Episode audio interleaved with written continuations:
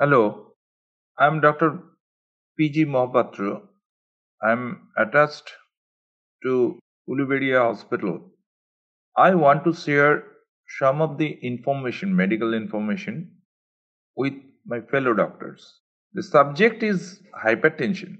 We know that in India, nowadays, the 60% of the total deaths are due to non communicable diseases, and about 30% of these total deaths are due to cerebrovascular accident.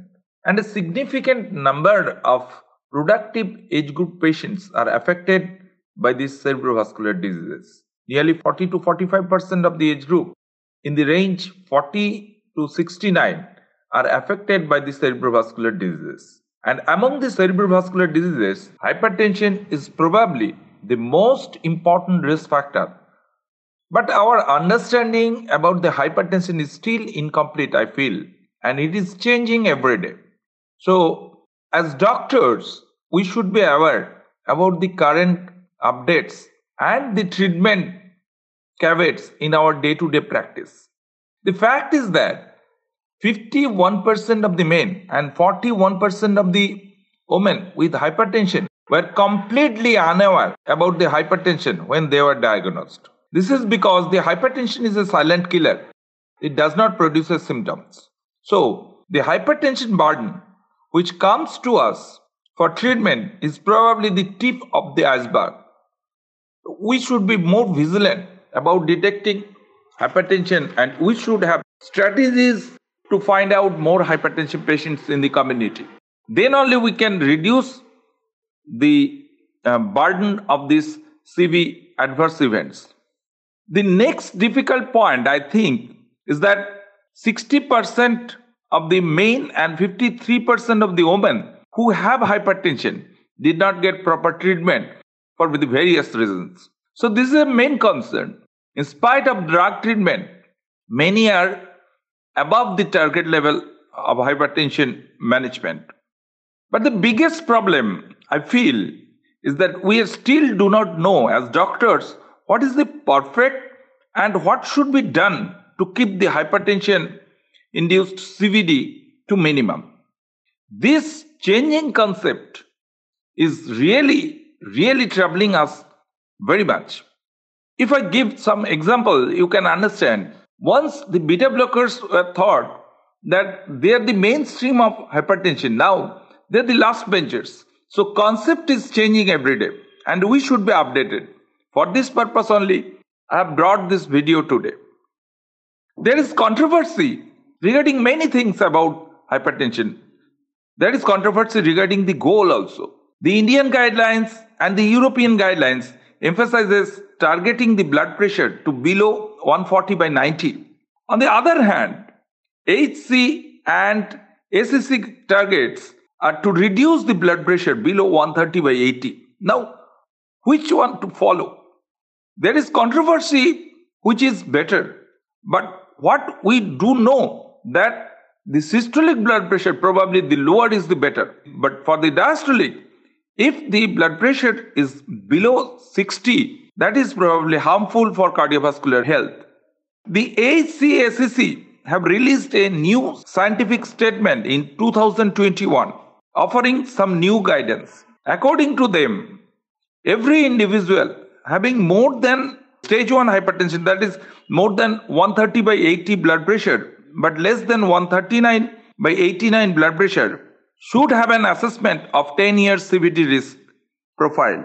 If the risk is less than 10% or the adverse event chance is less, they should be offered, offered with the non-pharmacological treatment. But if the BP remains uncontrolled even after 3 to 6 months, they should be given pharmacological treatment. Those with a risk factor of greater than 10% should be given the pharmacological treatment from the outset. Now, considering our high propensity to have more adverse cardiovascular events in Indian population, I think we should adopt the ACC guideline in our management protocol. We should not leave the younger age group unattached who are having in this range.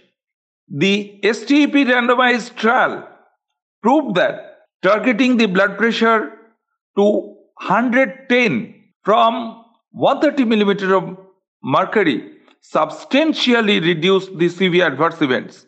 This is as per line of the sprint trial that was conducted in China, where about 8,500 patients aged 60 years to 80 years were studied, and it showed that lower target level in this age group trimmed the adverse event by 26%. So, the European recommendation for keeping the target high compared to the American recommendation in these groups probably be rectified. In India also, we should change our mindset while treating this group of patients, especially aged group of patients. The next thing I want to stress is the class of antihypertension. Selection of targeting uh, hypertension for the treatment, the selection of class of antihypertensive treatment should be reviewed. The beta blockers, as per present line of management, is the last benches of all antihypertensive drugs. But a recent study in patient who had severe COVID-19 suggested that the metoprolol can reduce the lung inflammation and important improve the respiratory function in people who are having COVID-19 affected severe ARDS. So this is a new study and new interference which keeps the beta blockers at a higher position that reduces the inflammation of our body. And by reducing inflammation, it can add to its antihypertensive event because we know that the drugs, those reduces inflammation at the cellular level, probably do more than their original purpose. This is true for diabetes, this is true for hypertension, everything. So the beta blockers which we place as the last benchers in our treatment guideline should be reviewed, especially the metoprolol.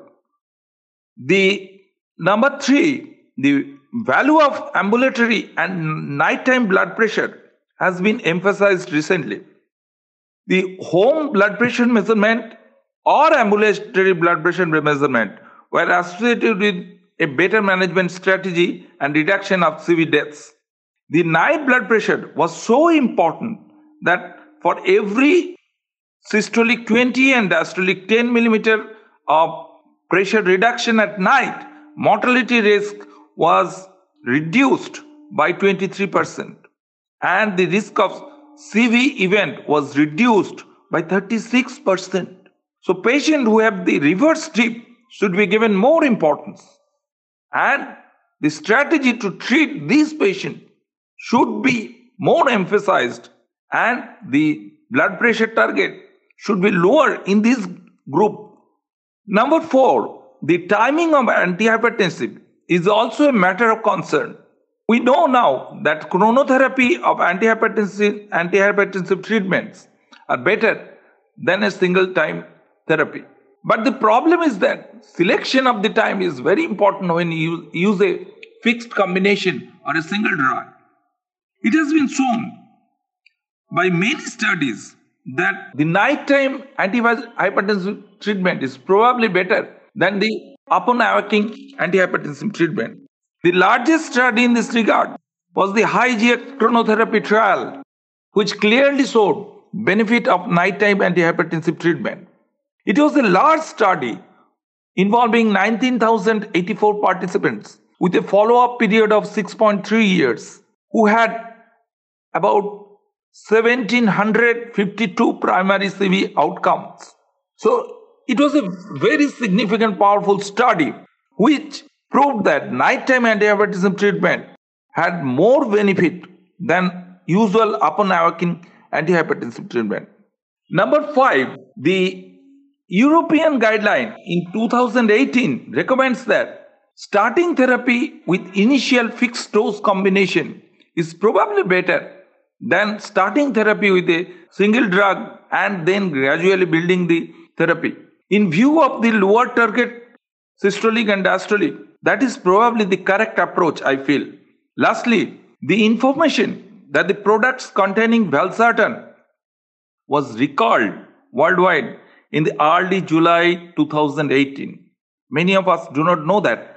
But the reason was the detection of a new carcinogen in valsartan called nitrosodimethylamine or NDMA. This NDMA is present also in drugs like candesartan, irbesartan, losartan, olmesartan. It was postulated that if one lakhs patient receives NDMA containing valsartan every day for six years in highest dose, it can result in 22 new liver cancer over the lifetime of these patients. Not only that, it was also postulated the presence of NDMA in these drugs could lead to 8 additional cancer cases per 1 lakh people if they had taken the highest daily dose over the 4 years. But this information should be verified by further researchers before we conclude anything. But this is an information that valsartan containing products was removed worldwide due to this fact. So I think these informations will ultimately help us in managing our day-to-day patients. Thank you.